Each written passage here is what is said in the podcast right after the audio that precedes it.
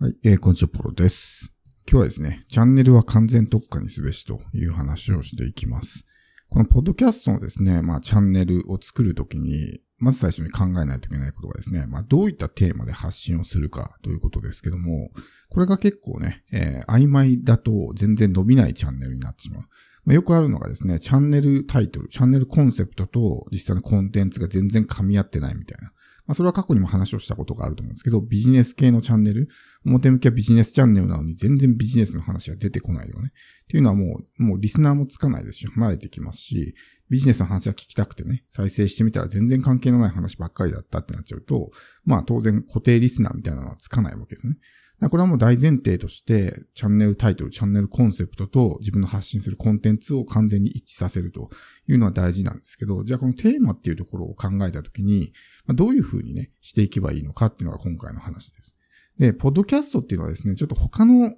媒体と若干というかね、結構違うんですね、考え方。例えば YouTube とポッドキャストを比較したときにですね、何が違うかっていうと、例えば YouTube とかだと、ね、え、その利用者が情報を探すときにですね、どちらかというと、動画ベースで、その情報を探してるわけですね。例えばブランディングならブランディングみたいな感じで打ち込んで、そのブランディングに関する動画が出てきたらそれを見るみたいな感じで情報を探しているわけですね。じゃあ、ポッドキャストはどうかっていうと、チャンネル単位で情報を探すことが多いわけですよ。例えば、ブランディングについて知りたい人は、何か一本の特定のね、ブランディングのエピソードを聞くというよりも、もうブランディングにちょ、ちょっか、特化したチャンネルがあったら、もうそれ聞きますみたいな感じなんですね。僕自身も新しいチャンネルを探すときっていうのはね、そんな感じで調べてるんですね。例えばストーリーだったらストーリーマーケティングとかストーリーテリングとかでね、検索して、で、ストーリーマーケティング、ストーリーテリングみたいなチャンネルが見つかったらそれフォローするし、ブランディングだったらブランディングって打ち込んで、ブランディングっていうね、タイトルが出てきたらそれフォローする。というのはもうそういうふうにチャンネル名がついているから、まあそれにまつわるような情報発信をしてるんだろうなっていうのが、まあ一目でわかるからですね。で、たまにまあ、その内容が噛み合ってないものがあるんで、まあ、それはちょっとまあ困るなって感じですけど、そういうような感じで、その情報の探し方が YouTube とかとは違うわけですね。YouTube はどっちかというとコンテンツベースで探す。でもこの、ポッドキャストっていうのは一つのチャンネルとしてね、深く学びたいみたいな感じ。その一本のエピソードを聞いて、それで満足っていう人は、まあ、どちらかというと少ないんじゃないかなと。やっぱりその一回聞いただけではね、あんまりこう、まあ、身につかないというか、ですし、そういう何かですね、特定の情報を、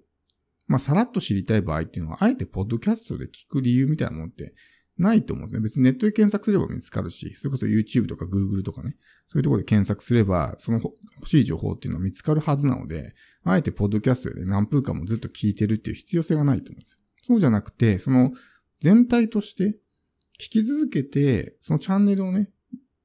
配信されるエピソードを聞き続けて、こういう風になりたいみたいな。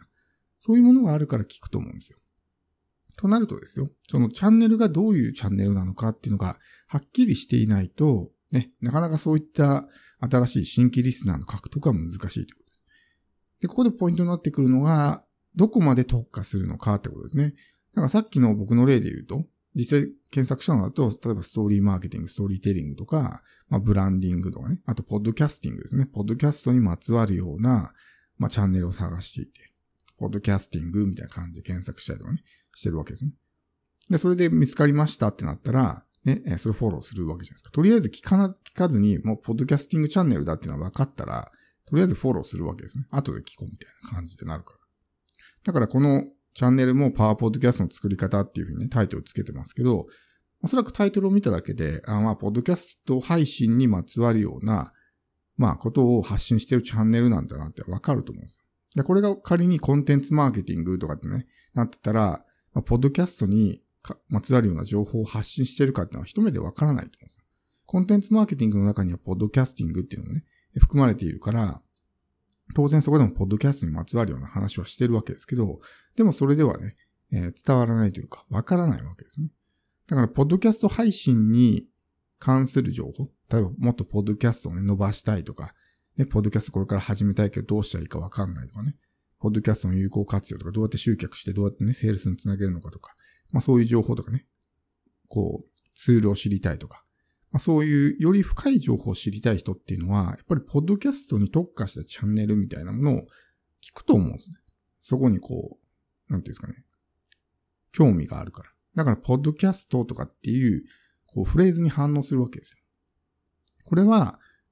覚えておいた方がよくて、まあ、キーワードっていうのは必ずしもその検索エンジン対策だけではないんですね。そのユーザー自身の目に留まりやすいってのがあるわけです。自分の興味あることっていうのはね、その文字情報が入ってきただけでパッと目が止まるんですね。マーケティングに興味の人はマーケティングっていう文字が書いてあったらパッと目が止まるんですよ。ダイエットに興味の人はダイエットっていう言葉が出てきたら目が止まるんですね。だからそのキーワードリサーチとか、そういう SEO 対策っていうのは単純に、ね、検索エンジンで上位取るっていうだけじゃなくて、そういうキーワードが入っていることによって、その人がこう、ね、興味をしましてパッと見てくれると。だから、ポッドキャスト配信に興味のあるような人たちであればですね、このチャンネル名、パワーポッドキャストの作り方って見た瞬間に、ちょっと目が止まると思うんですね。ポッドキャストのことについて知りたいから。で、フォローするかどうか聞いてから決めたいとかね、するとは思うんですけど、少なくとも、まあ、ポッドキャストに関する関する発信をしてるんだなっていうことがわかるわけです。だから、あえて僕がメインチャンネルから切り離したっていうのはそういうことですね。メインチャンネルでも今までは、ポッドキャストにね、関するような話もしてきたんですけど、よりそのまあ、ポッドキャスター向けというか、まあそういうような人たちを集客したいなというふうに思ったので、あえて切り離したわけですね。別にその発信するだけだったら、メインチャンネルでもね、こと足りていたわけだし、切り離さない方がね、こう、チャンネルを二つ作るってことは発信量が倍になるんで、まあ手間とかね、まあアイディア出しとかも全部倍になっていく。だから負担が増えるわけですよ。でもそれでもあえて切り離したっていうのは、そのポッドキャストに興味のある人たちにリーチしたかったからっていうのがあるわけですね。それはまさにその相手の行動心理をついているというか、さっきみたいに、ね、ブランディングに興味のある人はブランディングとかで検索するわけですよ。で、そこにブランディングチャンネルみたいなのが出てきたら、まあ、高確率で見に来るわけですね。そういう相手の行動心理というか、を、まあ、ちゃんと読んで、どういう風にすれば相手が自分のチャンネルに興味を示してくれるのかってことを考えた上でタイトルをつける。で、タイトルイコール、まあ、チャンネルのコンセプトですから、どういうコンセプトのチャンネルなのかっていうのが、しっかりとね、明確に伝わるっていうのはすごく大事かなと思います。なので、この絞り込みの範囲っていうのも考えた方がよくて、ね、ビジネスってくくりよりもね、マーケティングってくくりの方が、よりこうね、具体的ですし、マーケティングよりも、例えばコンテンツマーケティングの方がね、具体的だし、コンテンツマーケティングよりも、ポッドキャストとか、ポッドキャスティングの方がより具体的なわけですね。そういう風にしていくと、より選ばれやすくなる。もちろん、その絶対的な母数は減りますよ。絞れば絞るほど対象者が減っていくので、母数は減るんですけど、その分、濃いお客さんが集客できると。だこう絞り込み、まあ、ファネルっていうじゃないですか。情報の形しているもの。だコーヒーのフィルターとかね、まあ、そういったものをこうイメージしてもらってもわかると思うんですけど、ああいう、まあ、いわゆるろ過するみたいなね。絞るっていうことをすると、本当になんていうんですかね。まあ、綺麗な水が出てくるというか、こう蒸留するという理科の実験とかであったじゃないですか。なんかこう。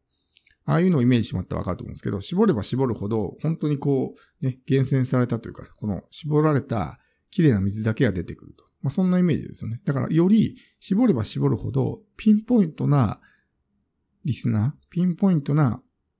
見込み客だけが集まってくると。それを広げれば、対象者は増えるけども、全然こう、違う人が聞きに来たりとかしてしまったりするんで、絞るっていうのはそういう意味でもすごく、ある意味効率がいいわけですね。本当にそれを知りたい、聞きたい、まあ自分が狙っている人たちだけを集めることができるっていうね、えー、そういうことがあるので、えー、まあ非常に有効かなと思います。ただデメリットとしては、まあその対象者が減るっていうのと、ニッチにすればするほど、まあこう細分化すればするほど、ネタに困るみたいなね。あんまりネタがない。広げられないですからね、なかなか。だから結構ネタに苦慮したりとかね。僕もこのセカンドチャンネルの方はもう、ポッドキャストとか、音声配信、まあ、オーディオブックとかもそうですけど、音声配信に特化したようなチャンネルにしてるんで、やっぱりメインチャンネルよりは、そのネタ出しっていうのに結構困ったりするわけですよね。まあそういった点において、結構まあデメリットも当然あるわけですけど、もし自分のやっているビジネスがもうある程度明確になっていて、ね、えー、決まってるんであれば、あえてこういう具体的にね、特化したチャンネルにしていくっていうふうにすることによって、自分の、まあ、狙っているターゲットにリーチすることができるということです。